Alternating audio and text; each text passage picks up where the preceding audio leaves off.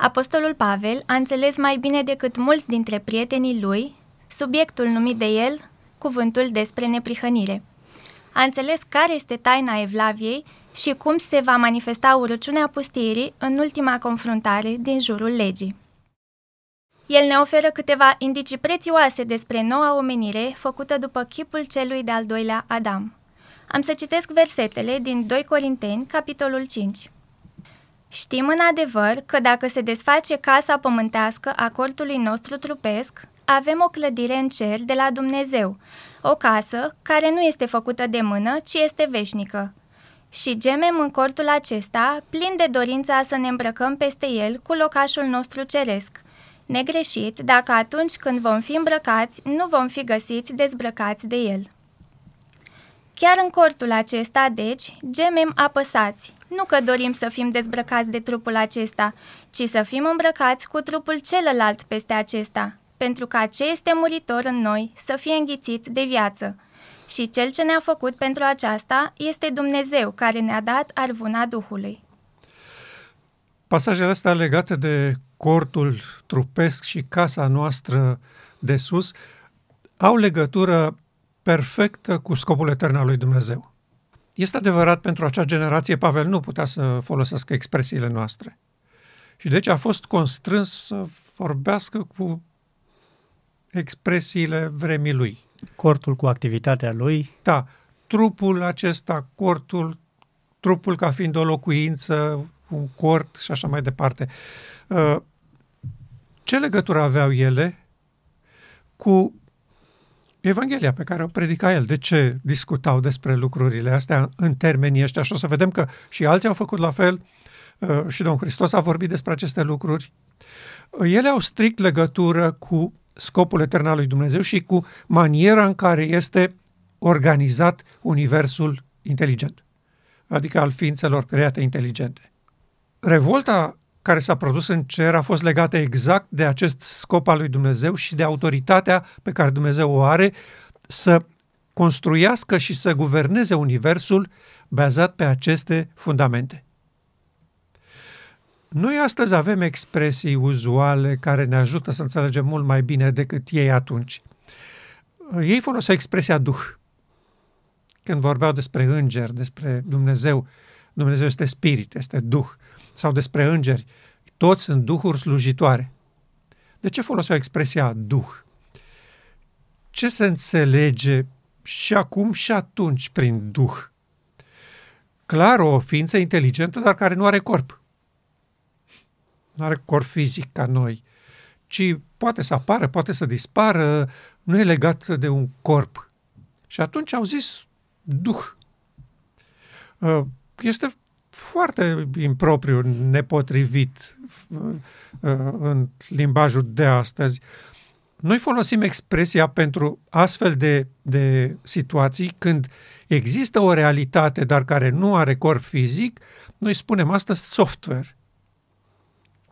Sigur, nu contestăm uh, imaginea lor uh, când foloseau cuvântul duh, că într-o oarecare măsură se potrivește, de-aia au și folosit-o.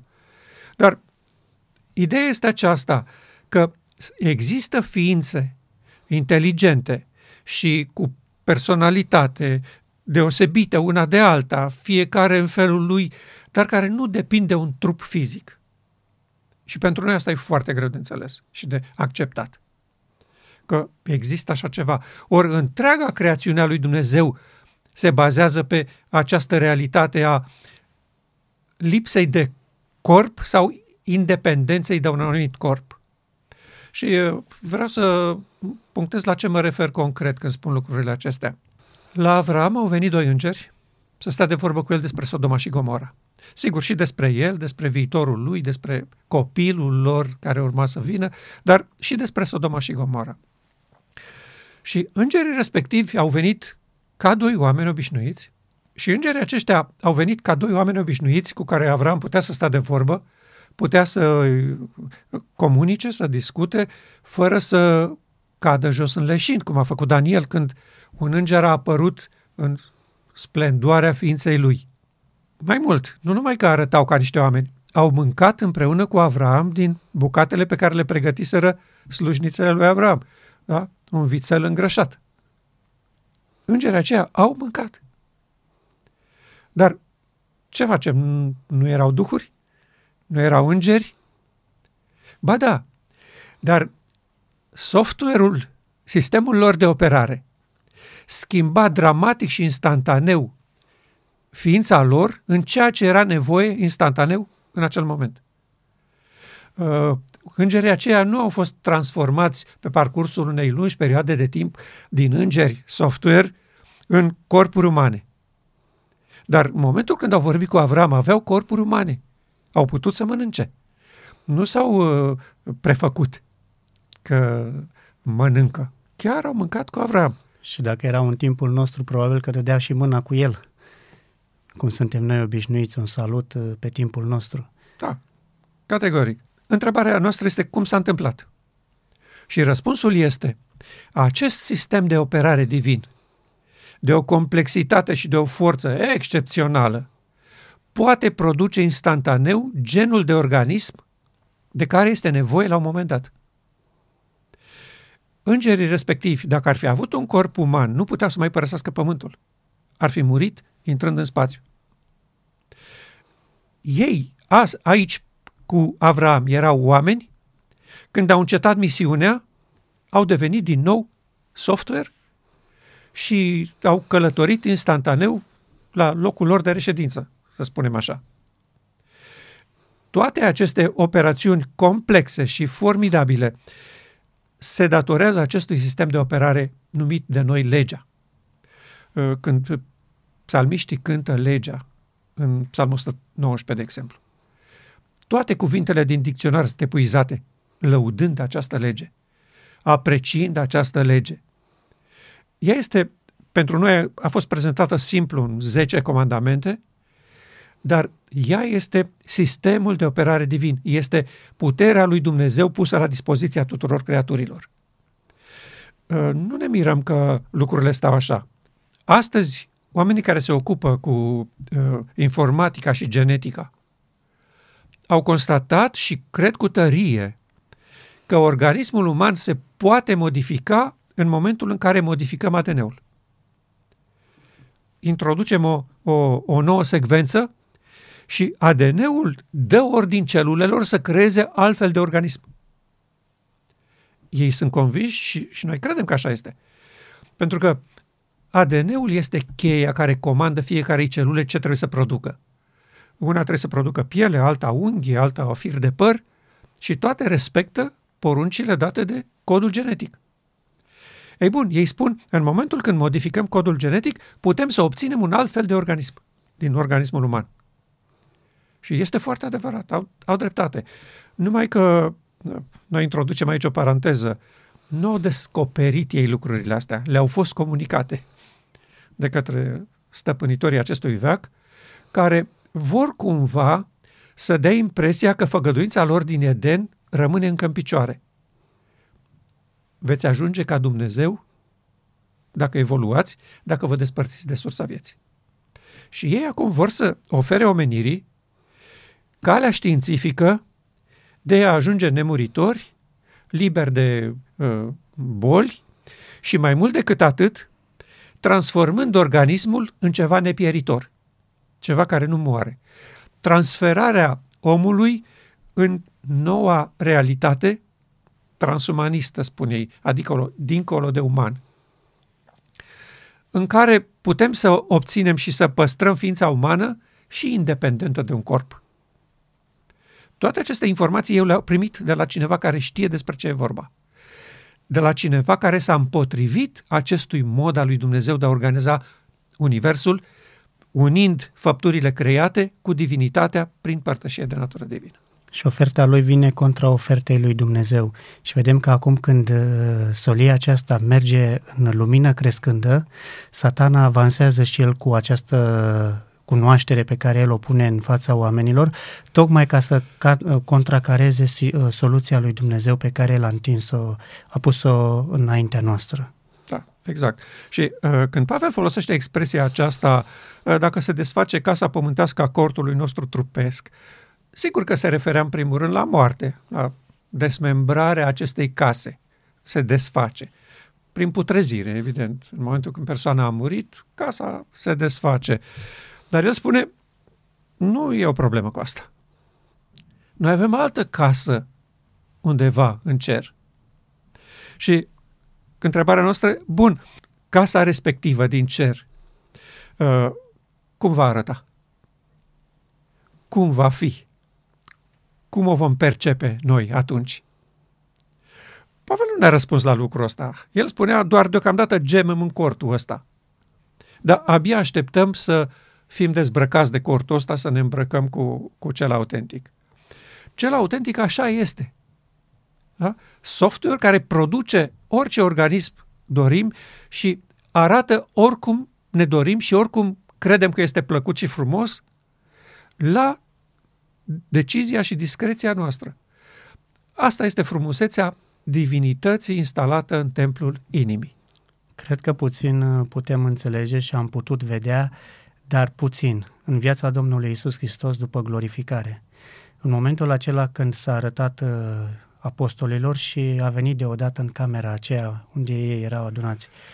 Uh, în mod normal, noi intrăm pe o ușă într-o cameră. El a venit deodată acolo neintrând pe ușă.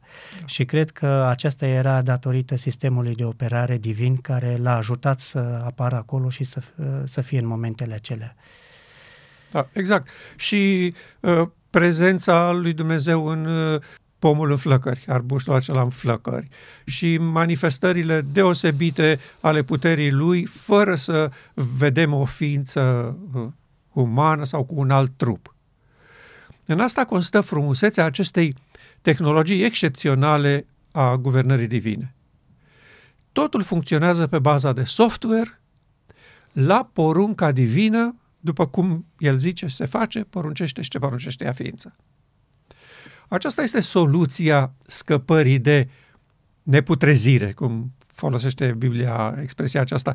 Și de aceea eh, Pavel folosește aici cuvântul cortul acesta, și cortul celălalt, clădirea aceea, aceea, casa aceea pe care o avem în cer. Și de foarte multe ori Domnul Hristos spunea, uh, nu vă bucurați că aveți putere să faceți una alta, să scoateți demoni sau să vindecați. Bucurați-vă de un singur lucru, că numele voastre sunt scrise în cartea vieții mielului. Ce garantează această inscripționare a numelui în cartea vieții mielului? că făgăduința lui Dumnezeu voi pune legea mea în mintea și inima voastră este garantată. Și că nu există niciun fel de pericol care ar putea să împiedice sau să, să uh, modifice această temelie a guvernării pe care Dumnezeu a așezat-o. Și acum ne întoarcem la rebeliunea din cer. În momentul în care acest fundament al creațiunii a fost contestat și ființe divine din cer, vreau să spun, din, din lumea neprihănirii, s-au deconectat și au vrut să facă demonstrația respectivă, noi, în această lungă perioadă în care ei au făcut tot ce se poate să demonstreze că se poate construi o lume acceptabilă și plăcută departe de scopul etern al lui Dumnezeu, suntem la momentul tragerii concluziilor. Au reușit acele persoane care s-au revoltat împotriva guvernării divine să facă ceea ce au crezut, au sperat și au solicitat? Au ajuns ei Dumnezei? A ajuns omenirea care i-a urmat conform acestei făgăduințe? Dacă vă despărțiți de sursa vieții, veți ajunge ca Dumnezeu. A reușit omenirea să ajungă la acest ideal înalt? toată lumea observă nebunia de pe planeta Pământ, cum uneori oamenii ajung să se sinucidă că nu mai suport nebunia și nelegiuirea planetei acestea. Deci în niciun caz, în niciun caz nu au făcut vreun pas cât de mic în această direcție. Tot ce au făcut au fost să demonstreze încă o dată ce nebunește este să te desparți de căile Creatorului și Făcătorului tău. Ceva am văzut în toată perioada aceasta. Am văzut degradarea cortului pe care Dumnezeu l-a ridicat la creațiune.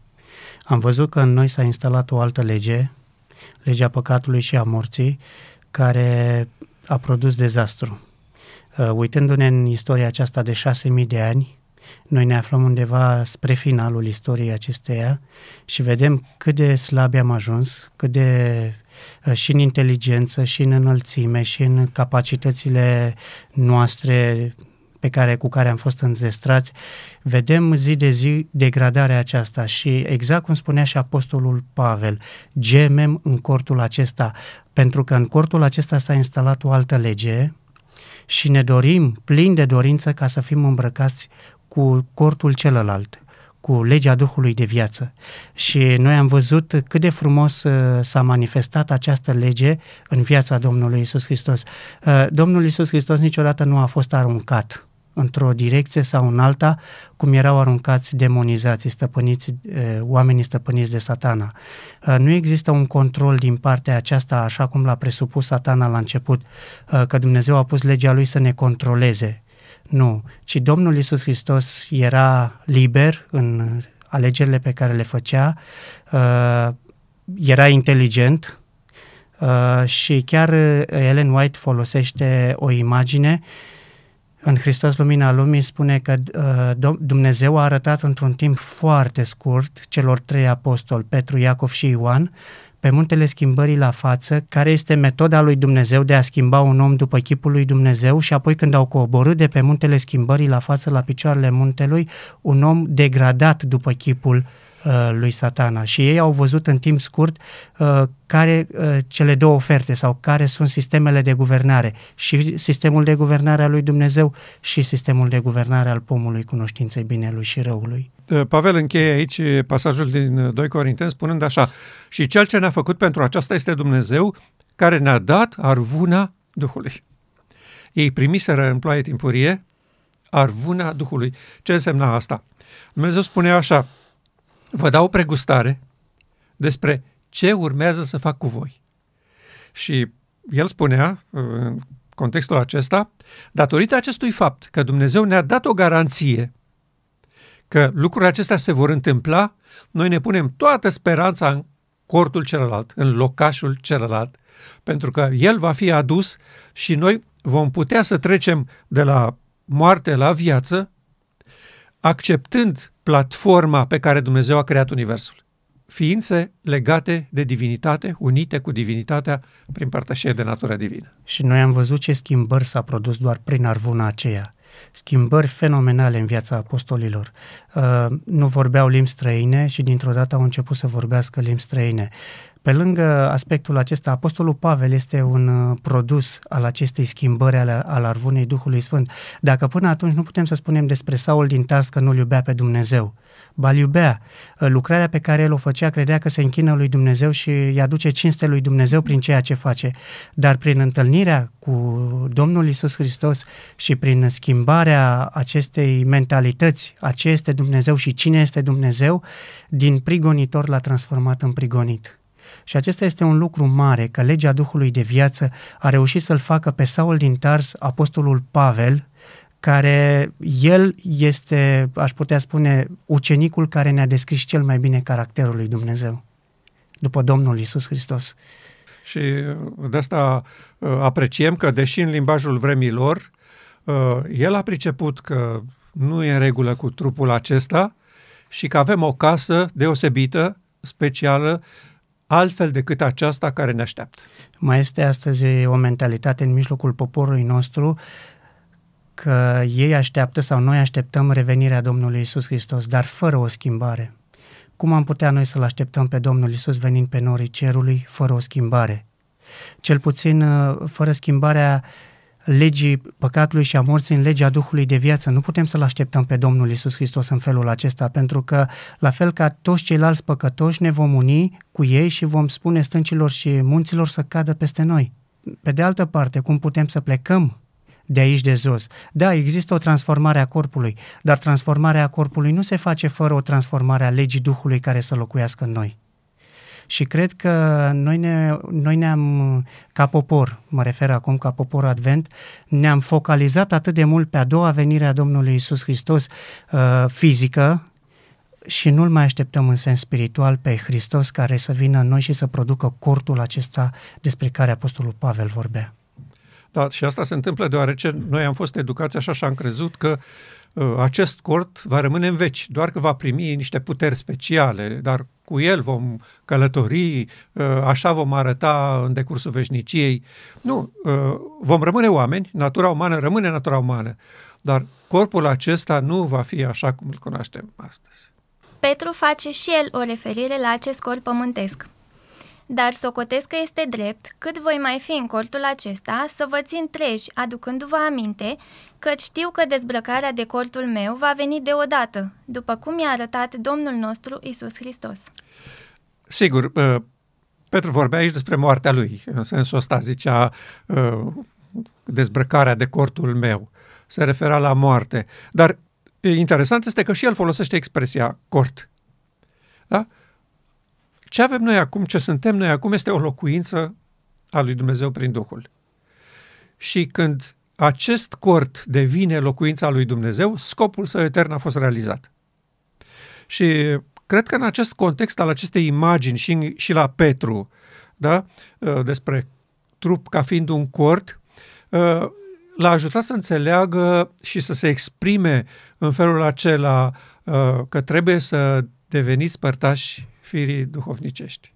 Da? Când firea aceasta omenească va, va împărtăși din firea, din firea divină. Uh, cu, e adevărat, uh, într-o formă uh, mai simplă descrisă acolo, dar perfect adevărat. Ei toți au știut că nu este nicio șansă de îmbunătățire a acestui cort vechi și de a-l duce pe trepte progresiv la perfecțiune. Și că de cortul acesta, mai devreme sau mai târziu, va trebui să ne luăm la revedere. Și nu cred că, așa cum înțelegem și de la Pavel, nu avea o dificultate înțelegând că atâta timp cât suntem pe planeta asta, asta e cortul nostru, ce să facem. Dar clar avem altul în cer. Ei n-au spus niciodată avem în cer unul la fel ca acesta. Nu. Locuința noastră din cer este cerească, este divină, este duhovnicească în termenii ăștia, este software. Asta nu împiedică cu nimic personalitatea, caracterul, identitatea unei ființe. Uh, nu sunt uh, dificultăți în a avea un astfel de sistem. Îngerii n-au o dificultate. Îngerii sunt persoane distincte, au numele lor, au caracterul lor fiecare, toți sunt conectați la sursa vieții și de aceea trăiesc în neprihănire, dar nu depind de un corp fizic standard. El este produs și creat de, de legea Duhului de viață, cum este necesar, când este necesar, acolo unde este necesar. Petru participă la o demonstrație pe care Dumnezeu o face, așa cum spuneam mai devreme, pe muntele schimbării la față. Acolo el a avut ocazia să vadă ce înseamnă un cort, adică un trup schimbat după slava lui Dumnezeu. Pentru puțin timp, uh, trupul Domnului Isus Hristos s-a fost îmbrăcat în haina de lumină și Petru a putut să vadă lucrul acesta. Pavel, lui Pavel i s-a, uh, pentru că și el folosește tot expresia mhm. aceasta a cortului, i s-a luminat mintea când vine Ștefan înaintea lui și spune Dumnezeu nu locuiește în temple făcute de mâini omenești. Și pe lângă faptul că spune lucrul acesta, Dumnezeu a, uh, a demonstrat în persoana lui Ștefan slava aceea pe care el vrea să o aducă în adevăratele corturi Uh, ei au făcut, Pavel și Petru, au reușit să, să facă legătura dintre Vechiul Testament și învățătura Noului Testament. Și învățătura Noului Testament despre adevăratul cort, uh, chiar uh, profetul Zaharia spunea în Zaharia capitolul 6 cu versetul 12 și iată că un om al cărui nume este Odrasla va odrăsli din locul lui și va zidi templul lui Dumnezeu. Odrasla aceasta este omul Iisus Hristos. Iar acum uh, Apostolul Pavel și cu Petru, cu Apostolul Petru, vin împreună și spun, acesta este cortul. Noi, ființele umane, suntem cortul lui Dumnezeu, suntem templul lui Dumnezeu. Până astăzi a rămas mentalitatea aceasta. Mergem la locașul lui Dumnezeu să ne închinăm. Locașul lui Dumnezeu nu este templul făcut de mână omenească uh, și nu Dumnezeu, Dumnezeu nu va schimba o biserică Dumnezeu nu va schimba uh, o sinagogă sau un alt tip de așezământ. Dumnezeu va schimba ființa umană. Uh, aceasta dorește să o aducă la starea inițială și aceasta vrea să spună și Daniel. După cele 2300 de seri și dimineți, apoi se va face curățarea Sfântului Locaș. Adică noi suntem templul lui Dumnezeu care trebuie adus la starea inițială. Și cum Petru a văzut acolo pe muntele schimbării la față ce înseamnă lucrul acesta, el folosește expresia aceasta că cortul acesta, cât voi mai fi în cortul acesta, vreau să vă prezint uh, lucrurile acestea. După aceea urmează o dezbrăcare provizorie, dar eu știu că Dumnezeu îmi va da cortul acesta. Da, și, uh, și Pavel și Petru știau foarte bine uh, evenimentul din Vechiul Testament, când după ce a coborât de pe munte, fața lui Moise a strălucit, iar oamenii au fugit de frică. Și n-au, n-au mai vrut să asculte, n-au mai putut să asculte înspăimântați de ce fel de ființă aveau în față. Cu toate că aceea nu era decât o slavă trecătoare, o, o reflectare a intențiilor lui Dumnezeu în lege, pentru că Moise coborâse cu tablele de piatră, pe care era sistemul de operare divin scris, în forma lui foarte restrânsă pentru oameni. La nivelul acela. Exact, pentru locuitorii planetei Pământ. Dar în legea aceea era oglindirea realității slavei lui Dumnezeu. Acestui formidabil sistem de operare pe care noi îl numim legea. Este un amănunt care mi-a plăcut foarte mult. Ellen White spune că Dumnezeu l-a acoperit cu slava lui ca să-i, ca să-i descopere modelul. Mm-hmm. Este un amănunt care nouă ne scapă celor mai mulți care citesc. Acesta este amănuntul, că Dumnezeu l-a acoperit cu slava lui. Și slava aceea, uh, de slava aceasta fugea poporul când Moise a coborât de pe munte. Noi credem că Dumnezeu i-a arătat un, o clădire sau i-a arătat uh, reședința lui, care era modelul. Nu, Dumnezeu l-a acoperit cu slava lui să poată să vadă toate celelalte corturi care sunt în ceruri. Și Moise a înțeles. Dar uh, când a venit cu vestea aceasta bună, și cred că Dumnezeu l-a lăsat pe Moise cu slava aceea Uh, ca poporul să guste, să vadă, pentru că Moise le și comunică. După ce trec uh, Marea Roșie, uh, în Exodul, capitolul 15, cu versetul 17, Moise spune, tu îi vei aduce în muntele moștenirii tale, la locul pe care tu l-ai făcut, Doamne, pentru tine, pentru a locui în el, în sanctuar pe care mâinile tale l-au făcut. Și acum Dumnezeu venea prin Moise, prin ceea ce făcuse cu, cu acoperirea acestei slave, să le arate ce vrea să facă cu ei. Și reacția poporului a fost asta. Acoperă-ți fața că nu da. mai suportăm. Și uh, Pavel explică ce nu suportau ei. Nu suportau ideea că ceea ce este trecător va zbura. Exact. Ei vedeau sfârșitul a ceea ce este trecător pe fața lui Moise. Adică, prieten, s-a terminat cu sistemul ăsta de viață. Iată viitorul, iată realitatea. Și împotriva acestei realități s-au ridicat și membrii Sinedriului împotriva lui Ștefan în Sinedriu acolo. Uh, Pavel era de față, a văzut și el slava aceasta care anunța sfârșitul întregilor teologii. Prieteni, soluția este simplă, la îndemâna voastră, ați văzut-o în Hristos. Omenescul unit cu divinul nu comite păcat. Și s-a terminat și cu cortul ăsta marele preot și-a sfârșit haina la, la așa ceva. Da? Cred că și în timpul nostru și-ar sfârși haina marele preot dacă le-am spune că nu există un sanctuar fizic în cer. Da. Uh, tot așa, într-o discuție cu cineva care venise la noi în comunitate, am spus că în cer nu este un sanctuar, ci totalitatea ființelor create reprezintă sanctuarul lui Dumnezeu. Cum poți să spui așa ceva? Da. Uh, este același lucru. Uh, uh, noi am văzut că scopul etern a fost realizat de la Serafimul Luminos și Sfânt până la om. Acesta este cortul lui Dumnezeu. Nu există clădiri fizice în care Dumnezeu să-și manifeste o lucrare sau să fie acolo. Este o întreagă împărăție de duhuri slujitoare, de software, cum spunem noi. Și ne bucurăm în, în ideea aceasta că uh, Dumnezeu a creat o asemenea lume perfectă care nu cunoaște degradare. În lumea software nu există pieritor. Da? E, o asemenea platformă a pus Dumnezeu sub picioarele noastre. Și ne bucurăm că și Pavel și Petru au pătruns o bucățică din acest adevăr al generației finale.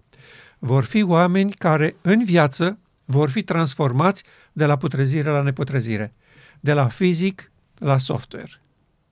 Și aceasta este binecuvântata avertizarea solii îngerului al treilea. Dumnezeul acesta creator este gata să facă cu voi această mare schimbare în poziția lui de mare preot în Sfânta Sfintelor. Pavel mai are o explicație la lucrul acesta și spune ori de câte ori unul se întoarce la Dumnezeu, măhrama cade. Dar măhrama aceasta cade cunoscându-L pe Domnul Isus Hristos. Numai în Hristos cade măhrama aceasta pentru că El este prototipul, El este adevăratul cort pe care Dumnezeu l-a ridicat înaintea noastră ca și noi astăzi să înțelegem de fapt ce vrea să facă Dumnezeu cu noi. Și ce ne-am fi făcut noi dacă măhrama asta nu cădea de pe ochii lui Pavel, a lui Petru, a lui Ioan și a tuturor celorlalți apostoli? Uh, era extrem de greu să convingem societatea de astăzi despre aceste realizări excepționale ale Creatorului nostru. Apostolul Pavel ajunge la ideea aceasta cu cortul, așa cum spuneam mai devreme, văzând pe chipul lui Ștefan, uh, atunci când el a declarat că Dumnezeu nu locuiește în templu făcut de mâini omenești, vede și această exprimare a slavei lui Dumnezeu. Tocmai și el declară că toți aceia care se întorc la Hristos, toți aceia care îl văd pe Hristos din prisma aceasta a cortului lui Dumnezeu, Uh, tocmai Dumnezeu spunea despre Domnul Isus Hristos prin profetul Isaia, te dau ca legământ al poporului și nu orice legământ, legământul cel veșnic ca să fii lumina neamurilor. Uh, Domnul Isus Hristos a venit ca să fie lumina poporului său, dar poporul său nu a primit această lumină. Și acum apostolii, apostolul Pavel, apostolul Petru, a încercat ca lumina aceasta care a fost respinsă de poporul său să o ducă la neamuri și să ajungă până în zilele noastre la noi. Mai sunt uh, câteva versete în scriptură uh, în care se găsește expresia cortul și vreau să, să le vedem un pic și uh, să extragem de acolo intenția autorului folosind, folosind expresia. Primul se află în Apocalips 13 cu 6. Uh, este vorba despre fiara care a primit puterea balaurului. Ea și-a deschis gura și a început să rostească hule împotriva lui Dumnezeu, să-i hulească numele, cortul și pe cei ce locuiesc în cer. Deci trei locuri unde fiara operează. Numele lui Dumnezeu și nume este caracterul, practic, da? Este caracterul.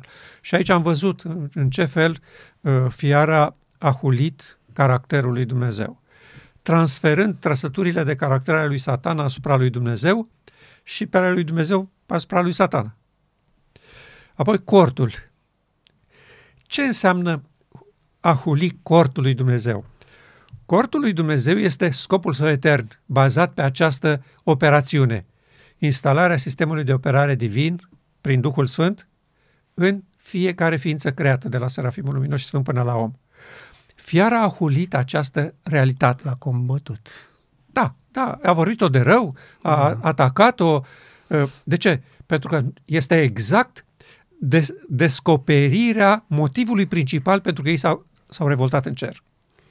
Ei s-au rupt de, de scopul etern al lui Dumnezeu exact pe acest subiect al cortului. Și acum nu ne mirăm că e o luptă disperată împotriva ideii de scop etern al lui Dumnezeu realizat cu rasa umană căzută în păcat. Dacă uh, balaurul Uh, este dispus să accepte că în univers, uh, ok, așa merg lucrurile, nu nicio problemă, dar pe planeta mea nu. Sub nicio formă nu trebuie să întâmple asta pe planeta mea. Ne așteptam de la oamenii care declară că îl iubesc pe Dumnezeu să nu-i hulească cortul și, și să nu conteste scopul său etern cu o generație în viață. Pentru că nu se va face doar sau exclusiv cu o generație în viață. Se va face și cu generațiile care acum sunt în mormânt, dar în lipsa lor. Ei vor fi reconectați la sursa vieții sau au fost în 1844, când a început judecata pentru cei morți în Hristos. El urăște cortul acesta sau scopul etern al lui Dumnezeu pentru că el a vrut să fie Dumnezeu. Profetul Isaia în capitolul 14 spune că vroia să fie pe muntele lui Dumnezeu deasupra stelelor. Noi știm că stelele acolo sunt menționate cu cei ce locuiesc în cer. Cine vor, cei ce vor învăța pe mult să umble neprihănire vor străluci ca stelele, spunea Daniel. Uh, cu alte cuvinte, satana vrea să se ridice peste ființele create și să fie ca Dumnezeu. Mă uit astăzi la oamenii de știință, la oamenii care sunt mari în societate și spun, fac declarații că, de fapt, Biblia este o mare glumă. Noi am ajuns ca Dumnezeu. Noi reușim să facem uh, schimbările în ființa umană exact așa cum le poate face Dumnezeu. Deci, cu alte cuvinte, suntem Dumnezei. Și văd că minciuna pe care satana a spus-o în grădina Edenului, uh, s-a perpetuat până în zilele noastre și cu toate astea ei au rămas orbi față de degradarea pe care satana a produs-o de-a lungul anilor ființei umane la această și mai mare degradare pe care o va produce la final pentru că nu există o îmbunătățire. Numai Dumnezeu poate să aducă ceva bun ființei umane. Ființa creată nu poate să aducă ceva altei ființe create. Nu are potență, nu are capacitate. Uh, va produce dezastru.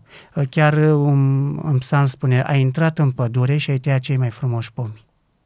Adică ai stricat uh, ceea ce Dumnezeu plantase acolo, cele mai frumoase trăsături de caracter, darurile, bogăția pe care, pe care fiul a fost înzestrat de tatăl, pe toate le-a distrus. Cred că uh, intervențiile pe care le vor face asupra cortului uh, acesta vor fi doar în, uh, la final un dezastru. Interesant este răbdarea lui Dumnezeu și perioada aceasta pe care le pune la dispoziție să demonstreze că ei pot umbla la codul genetic și pot obține o îmbunătățire a rasei umane. E adevărat, nu, nu ne prea convine că se lungește timpul, dar este strict obligatoriu și necesar ca Dumnezeu să le ofere tot timpul din lume ca ei să-și demonstreze pretențiile. Noi vom îmbunătăți rasa umană, o vom duce la nivelul următor. Rasa omenească 2.0 prin tehnologie și uh, știința informatică. Și Dumnezeu zice, ok, bun, păi așteptăm. Chiar dacă copiii mei câritesc pe la corturi și mai, mai se vaită că eu nu acționez repede și nu aduc nunta mierului. Este necesar să aveți toate dovezile că nu există niciun fel de îmbunătățire a rasei umane prin modificarea codului genetic după metodele voastre. Codul genetic nu trebuie modificat, trebuie legea Duhului de viață să înghită, să înlocuiască legea păcatului și a morții. Ori asupra acestei legi a păcatului și a morții voi nu aveți absolut niciun mecanism de intervenție. Și nu poate fi educabilă. Exact. Astăzi poporul Advent învață pe enoriași sau pe oameni că legea aceasta poate să fie modificată. Nu se poate sau îmbunătățită.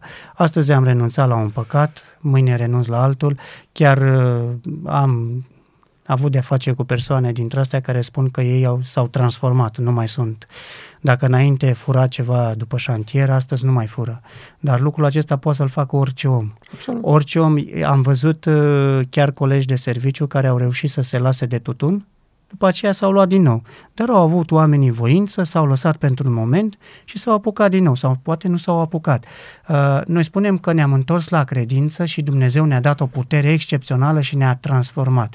Nu există o transformare. Dumnezeu nu, nu lucrează în forma aceasta evolutivă. Dumnezeu zice și se face, poruncește și ce poruncește ea ființă și tocmai aceasta îl numea și Apostolul Pavel credință, pentru că noi credem că lumea din tăi a fost făcută prin cuvântul lui Dumnezeu. Dumnezeu a zis și s-a făcut. De ce nu am crede că lumea de-a doua, cortul de al doilea, nu se face tot prin Dumnezeu zice și, el, și se face? Este același lucru și cred că aici este diferența dintre credință și sentimentalism din nou ajungem la viziunea aceea pe care Dumnezeu a dat-o poporului Advent. Aceasta este diferența, că unii vor crede în cuvântul creator al lui Dumnezeu și al metodei pe care el o folosește pentru aducerea cortului la starea inițială și unii nu cred în soluția lui Dumnezeu și se bazează pe evoluția spirituală, care de fapt este evoluția pe care satana a propus-o în Eden. Pe de o parte evoluție spirituală, pe de altă parte evoluție tehnologică, științifică. Da, da, da. da. Și noi astăzi chiar avem o pregustare despre ce înseamnă practic pomul cunoștinței binelui și răului. Uh, avem o problemă, găsim o soluție, o trâmbițăm ca fiind salvarea, rezolvarea uh, venită direct din cer. Și la scurt timp vedem ce devastatoare și prostească a fost metoda respectivă. Chiar acum cu ceea ce trăim noi. Da? Au trâmbițat pe toate căile. Că asta e soluția. Gata, avem un vaccin, am rezolvat problema, excepțională soluție, ne-a salvat știința. Și astăzi vedem rezultatele acelei metode.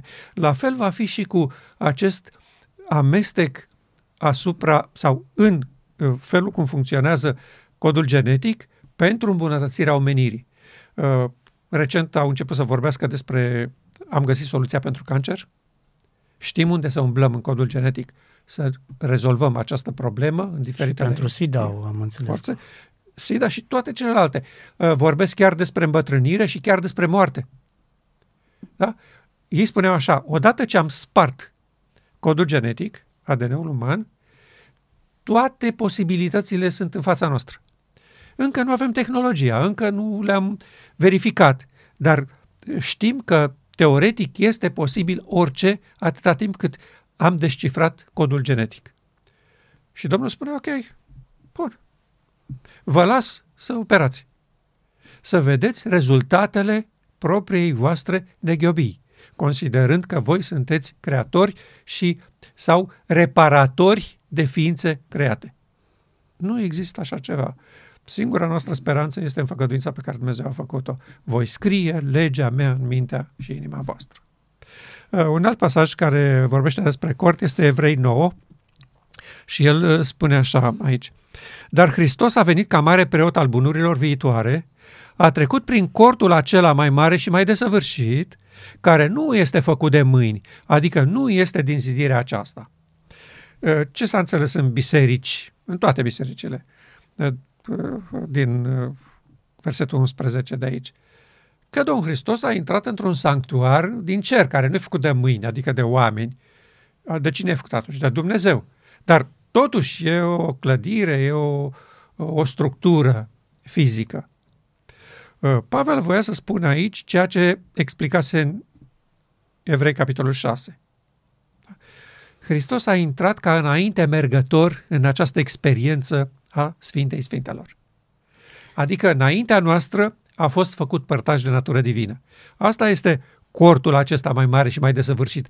Cortul lui Dumnezeu, familia lui bazată pe scopul etern. Nu e vorba aici de o clădire sau de uh, altă structură. Este vorba despre unirea omenescului cu divinul în care el a intrat primul, de asta spune ca înainte mergător. Nu spune ca înlocuitor, ca înainte mergător. Adică el a fost primul care a avut parte de această intrare în noul cort și acum așteaptă și de la noi să-l urmăm în această experiență. De aceea spune singura noastră speranță. Prieteni, nu există altă speranță decât aceasta a intrării în cortul acesta în care Hristos a intrat. În aceeași carte a evreilor, Pavel spune că Hristos a intrat dincolo de perdea în trupul său. Deci el a explicat care este cortul prin care Domnul Isus Hristos a trecut. Adică el a intrat dincolo de perdea în trupul său, adică Sfânta Sfintelor era undeva în trupul său. Uh, noi știm că în Sfânta Sfintelor nu putea să intre oricine, intra doar marele preot o dată pe an și aceea era lucrarea de ispășire.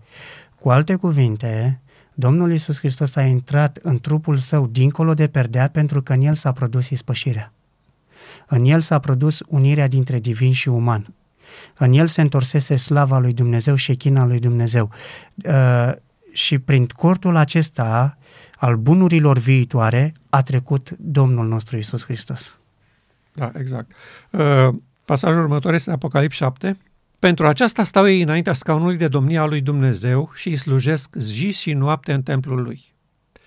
Cel ce șade pe scaunul de domnie își va întinde peste ei cortul lui. Da? Adică Dumnezeu spune, știți care este oferta mea? Unică, dar salvatoare. este să, să întind peste voi cortul meu. Să întind peste voi împărăția asta a mea bazată pe instalarea sistemului de operare divin în templul inimii. Ăsta e cortul meu, aici este familia mea, aici este guvernarea mea și în asta constă onoarea numelui meu, care a fost bagiocorit și încă pe planeta Pământ este pus în discuție, contestat, uh, uh, există împotrivire chiar în poporul declarat al lui Dumnezeu din ultima vreme. În biserica la Odisea este o luptă formidabilă împotriva acestei întindere a cortului peste poporul nostru. Uh, spunea Ellen White în Hristos Lumina Lumii, orice religie care se luptă împotriva stăpânirii lui Dumnezeu îl jefește pe om de slava pe care a avut-o la creațiune. Noi vedem că cei care luptă împotriva stăpânirii lui Dumnezeu nu sunt păgânii. Nu sunt, uh, nu, fac, uh, nu sunt oamenii din alte religii. Sunt oamenii chiar din poporul său care luptă împotriva soluției lui Dumnezeu. Ei numesc cortul lui Dumnezeu sau casa lui Dumnezeu templele acestea pe care ei le-au făcut. Uh, pe de altă parte, nici nu-și imaginează, ei spun că în cer ne vom aduna în fiecare sabat și vom merge acolo și vom cânta Domnului. Ne vom arunca cu fața la pământ înaintea lui Dumnezeu și acolo în fiecare sabat și lună nouă vom veni să, să serbăm sabatul. Deci vom serba sabatul exact ca aici pe pământ. Nu există așa ceva. Acolo va fi o odihnă completă. Noi vom lăuda și vom mulțumi lui Dumnezeu pentru această minunată soluție pe care El a găsit-o pentru ființele create, legea Lui. Aceasta va fi lauda și expresia fericirii noastre, legea lui Dumnezeu. Nu cred că în cer ne vom pleca înaintea lui Dumnezeu și vom spune, Doamne, îți mulțumim pentru, sau cum se face astăzi uh, prin sistemele acestea de conducere, uh, cum era și pe, în sistemul nostru comunist. Oamenii erau adunați acolo pentru a lăuda pe președinte. Nu. Cred că ce vom lăuda sau de ce vom fi noi mulțumiți acolo? Vom mulțumi lui Dumnezeu pentru legea aceasta, pentru scopul etern care l-a întins peste noi, pentru viața eternă. Încă un verset uh, tot din Pavel care pune temelia uh, acestei discuții despre cort, el spune așa, nu știți că trupul vostru este templul Duhului Sfânt, care locuiește în voi și pe care l-ați primit de la Dumnezeu și că voi nu sunteți ai voștri?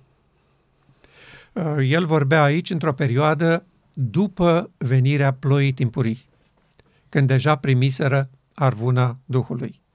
Și le spunea acestor închinători, Asta este cheia, asta e soluția și asta este și taina Evlaviei, Hristos în voi, nădejdea slavei. Prin urmare, nu are sens să vă puneți speranțele în altceva. La acest nivel trebuie să vă aducă Tatăl nostru Ceresc. Și uh, exemplificarea aceasta, trupul vostru este templul Duhului Sfânt. Adică aici dorește El să locuiască, pentru că este temelia întregii guvernări a lui Dumnezeu. Îngerii trăiesc așa, Uh, serafimii, heruvimii, lumile necăzute. Pentru toți aceștia a fost așezată această platformă a legii Duhului de viață, care face din ei cortul lui Dumnezeu, familia și casa lui Dumnezeu. Și am putea spune că templul sau locul unde locuiește Dumnezeu este tronul lui. Și noi am văzut că și am înțeles în același timp că tronul lui Dumnezeu nu este pus acolo ca să fie un comando, un, uh, să, să comande, ci Dumnezeu se pune în fiecare ființă pentru a da viață în primul rând, pentru a oferi neprihănire. Și vedem că neprihănirea aceasta nu caută defecte la semeni, Uh, nu caută să strâng eu mai mult și tu mai puțin, ci este o lege care face să trăiască pe toate, toate, toate ființele create din univers, să trăiască frumos, să se respecte reciproc și mai mult decât atât, uh, scaunul acesta de domnia legii lui Dumnezeu oferă pentru eternitate pace, care nouă ne lipsește astăzi. De asemenea, vreau să ne întoarcem puțin la Pavel. El uh, mai are un pasaj uh, în scrierea lui în care vorbește despre această realitate uh, pe care își bazează declarația cu care noi am început.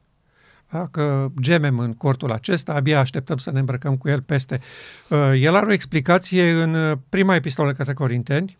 Pasajul se găsește în 1 Corinteni, capitolul 15, cu versetul 44 și sună astfel este semănat trup firesc și înviază trup duhovnicesc. De asemenea, el nu are cuvântul generației noastre și îl folosește pe al vremii lui. Da? Dar înviază software, Nu mai înviază trup firesc, cum a fost la început. Dacă există un trup firesc, spune el, este și un trup duhovnicesc. Adică nu vă mirați că eu vă spun uh, povești științifico-fantastice aici. Eu vă spun așa cum există un trup cum îl aveți voi, există și un alt fel de trup care nu este pământesc, firesc, este duhovnicesc, așa cum sunt în univers ființele, duhuri. Este software.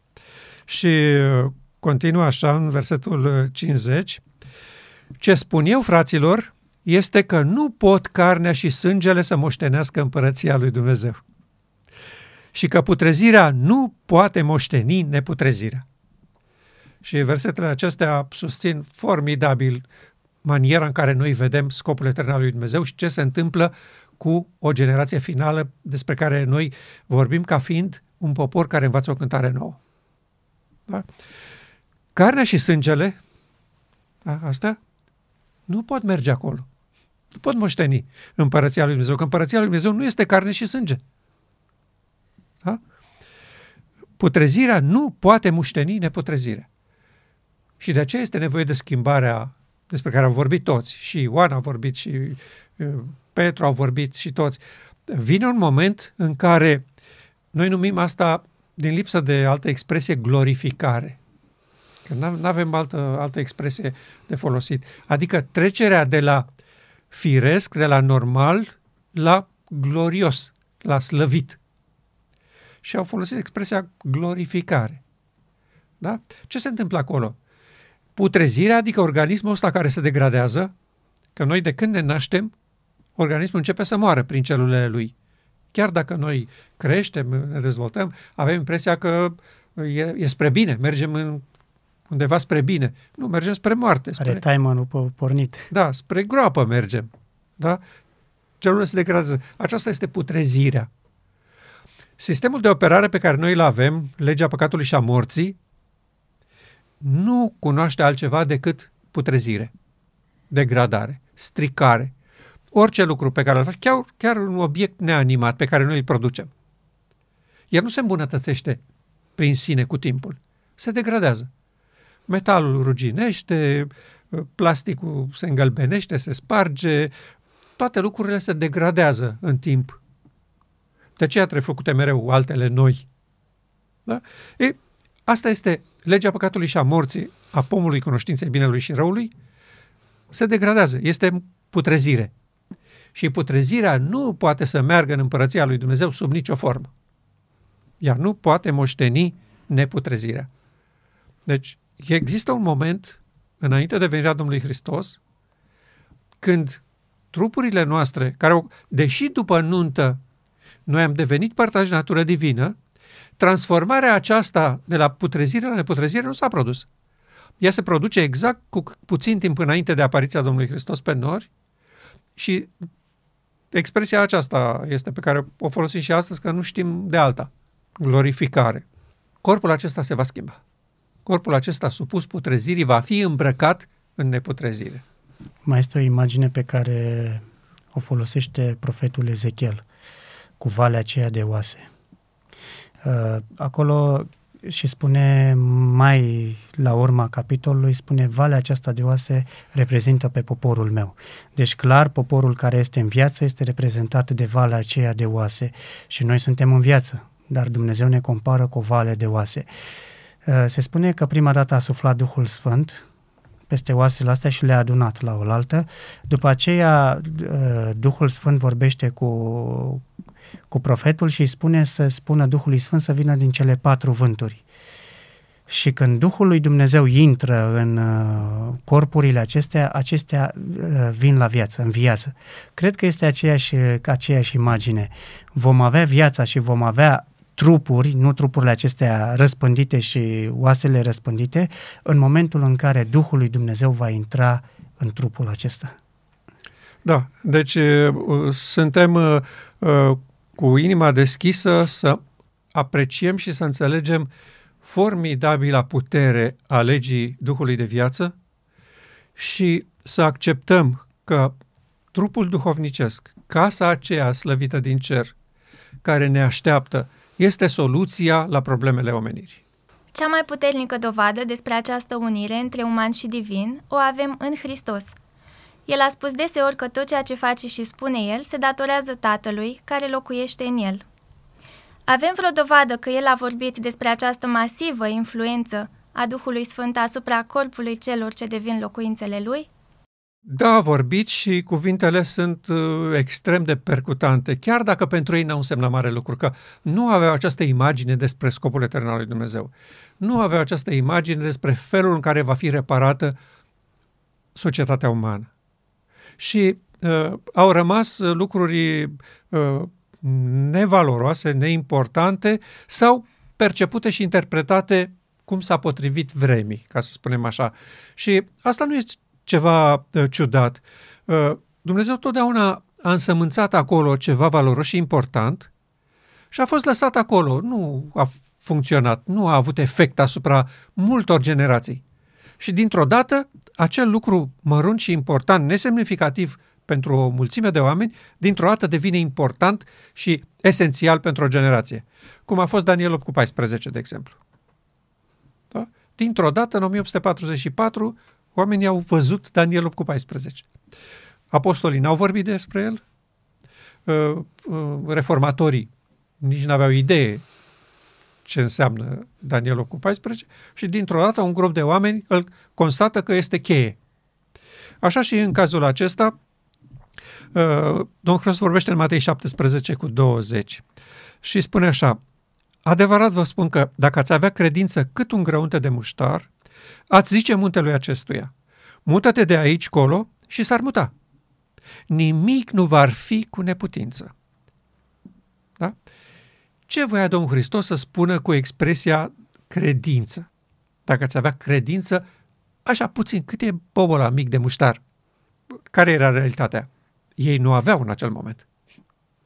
Da? Că dacă ați avea-o, Iată ce putere ar fi la dispoziția voastră. Și acum uh, uh, venim la, la subiectul nostru.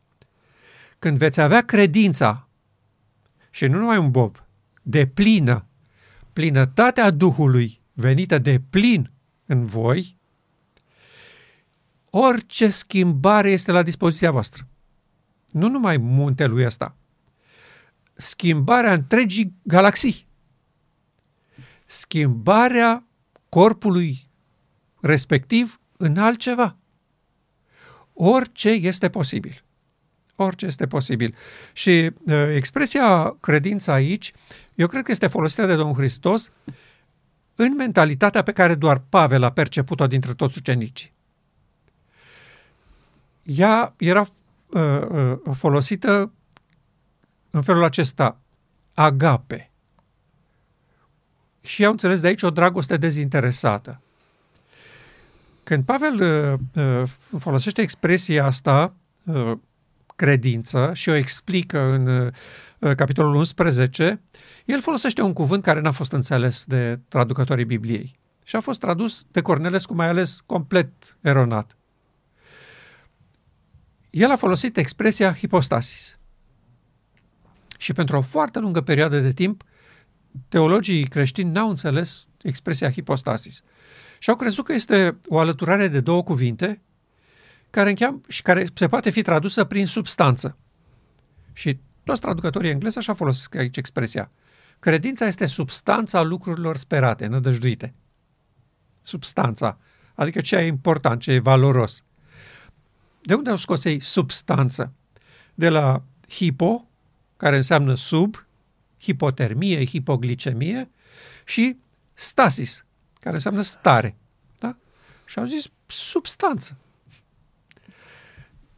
Când s-au descoperit manuscrisele de la Marea Moartă, cercetătorii au fost uimiți să constate că cea mai mare parte a bagajului de material descoperit acolo erau contracte comerciale. Cu titlul Hipostasis. Așa se numea contractul. Hipostasis. Așa cum la noi scrie contract, la ei scria hipostasis. Ce era hârtia asta pe care o aveai în mână? Hipostasis. Că ceea ce s-a angajat omul cu care face afaceri se va întâmpla. Adică acolo în contract scrie așa, tu mi-ai dat arvună suma asta și pentru suma cu tare eu îți construiesc casa. Când aveai hipostasis în mână, știai că o să ai casa respectivă.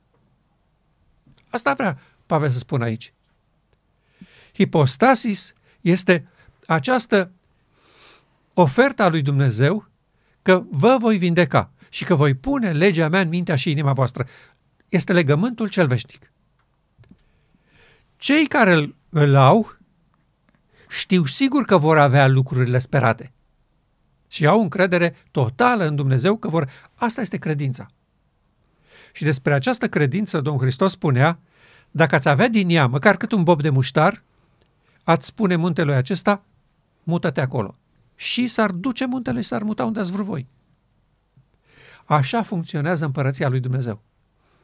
Acolo nu e nevoie de escavatoare, de explozibil, să modificăm structura unei, unui deal. Acolo zice și se face, poruncește și te poruncește a ființă. În legea, în sistemul de, de operare divin există puterea lui Dumnezeu pusă la dispoziția făpturilor sale. Ei toți posedă această putere și se bucură de avantajele ei pe calea aceasta formidabilă a comenzii, a poruncii. Mută-te aici și du-te dincolo. Exact așa se va întâmpla și cu schimbarea trupului acesta de la putrezire la neputrezire, de la hardware la software. Și un software minunat care ne va oferi posibilități infinite de prezentare. Nu ne vom plictisi niciodată de corpul nostru. Vom avea posibilitatea să, să-l îmbunătățim și să-l schimbăm după propriul gust și propria plăcere ori de câte ori vom dori și oricât de vastă ar fi această modificare. Nu există nicio limită la sistemul de operare divin. Este de o complexitate formidabilă și care deține sau activează, accesează puterea infinită a Creatorului nostru. Domnul Iisus Hristos, uh, înainte să înalțe la cer, a pus o întrebare. Când va veni Fiul omului, va găsi credință? Și noi credem că trebuie să găsim credința în Iisus. Nu, noi trebuie să găsim credința Domnului Isus Hristos. Și credința Domnului Isus Hristos era aceasta, Tatăl care locuiește în mine face toate aceste lucruri. Este același lucru despre care spunea și Apostolul Pavel. Dacă există un popor cu credința Domnului Isus Hristos, în ceea ce poate să facă Tatăl și noi știm că această credință se manifestă prin un alt legământ, prin care Dumnezeu se angajează să, să schimbe inima aceasta și să pună o inimă de carne și în inima aceasta de carne să pună legea Lui. Uh, cred că aici vrea Domnul Isus Hristos să ne atragă atenția că de fapt acesta este credința, să ne încredem în metoda lui Dumnezeu de restaurare. Și mai sunt câteva cuvinte ale Domnului Hristos, formidabile, după părerea mea, care spulberă orice îndoială cu privire la acest subiect legat de corturi, de hardware și de software. Se găsește în Ioan 6, versetul 63. Duhul este acela care dă viața. Carnea nu folosește la nimic. Cuvintele pe care vi le-am spus eu sunt Duh și viață. Deci, prieteni, Duhul Sistemul de operare divin este ceea ce este important și valoros. Carnea și sângele, asta ce vedeți voi, nu folosesc la nimic. Sunt doar o perioadă nenorocită în experiența voastră când despărțiți de noi a trebuit să vă limitați la corpurile astea pe care vi le-a oferit Creatorul ca să, să aveți o perioadă de alegere și de gândire în experiența umană. Dar în final, când se va încheia această tristă experiență din istoria Universului, carnea și sângele nu folosește la nimic. Nu sunt necesare. Aveți o experiență și o viață formidabilă fără ele, dincolo de ele, în neputrezire, în software, în aspectul duhovnicesc al împărăției lui Dumnezeu. Uh, unii ar putea să înțeleagă că noi nu credem că există corpuri duhovnicesc. Ba da, există, dar nu sunt din făptura aceasta. Nu sunt așa cum le cunoaștem noi. Asta nu înseamnă că software nu înseamnă corp, nu înseamnă o ființă. Uh, noi nu ne imaginăm, așa cum se crede popular, că îngerii sunt uh, nori, duhuri, așa, aer. Sunt ființe inteligente, cu personalitate, cu identitate, dar care nu depind de un corp fizic care să limiteze accesul în vasta împărăția lui Dumnezeu. Credem că există, așa cum există un, un cort pământesc, există un cort ceresc. Așa cum sunt trupuri din acestea fizice, spunea el, pământești, așa sunt corpuri cerești.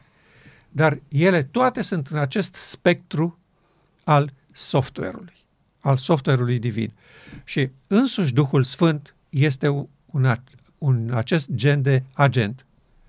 El, de asta îi spune și Duhul Sfânt.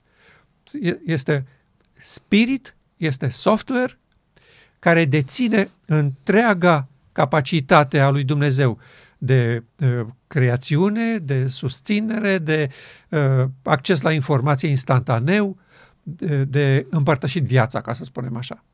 Și noi asta numim pomul vieții. De aceea ne punem speranța în cortul nostru care ne așteaptă în Cartea Vieții și gemem încă apăsați în cortul ăsta care se degradează zi de zi și de care unii dintre noi o să ne luăm la revedere chiar înainte de a vedea acel cort măreț care ne este pregătit. Dar nu avem niciun fel de teamă sau, sau rezervă cu privire la misiunea pentru care am fost chemați. Să ducem această veste bună a ispășirii pe care Dumnezeu a realizat-o în Hristos. Dumnezeu era în Hristos împăcând lumea cu sine. În templul acesta uman al fratelui nostru mai mare a venit Tatăl, software și când s-a unit, omenescul unit cu divinul nu păcătuiește.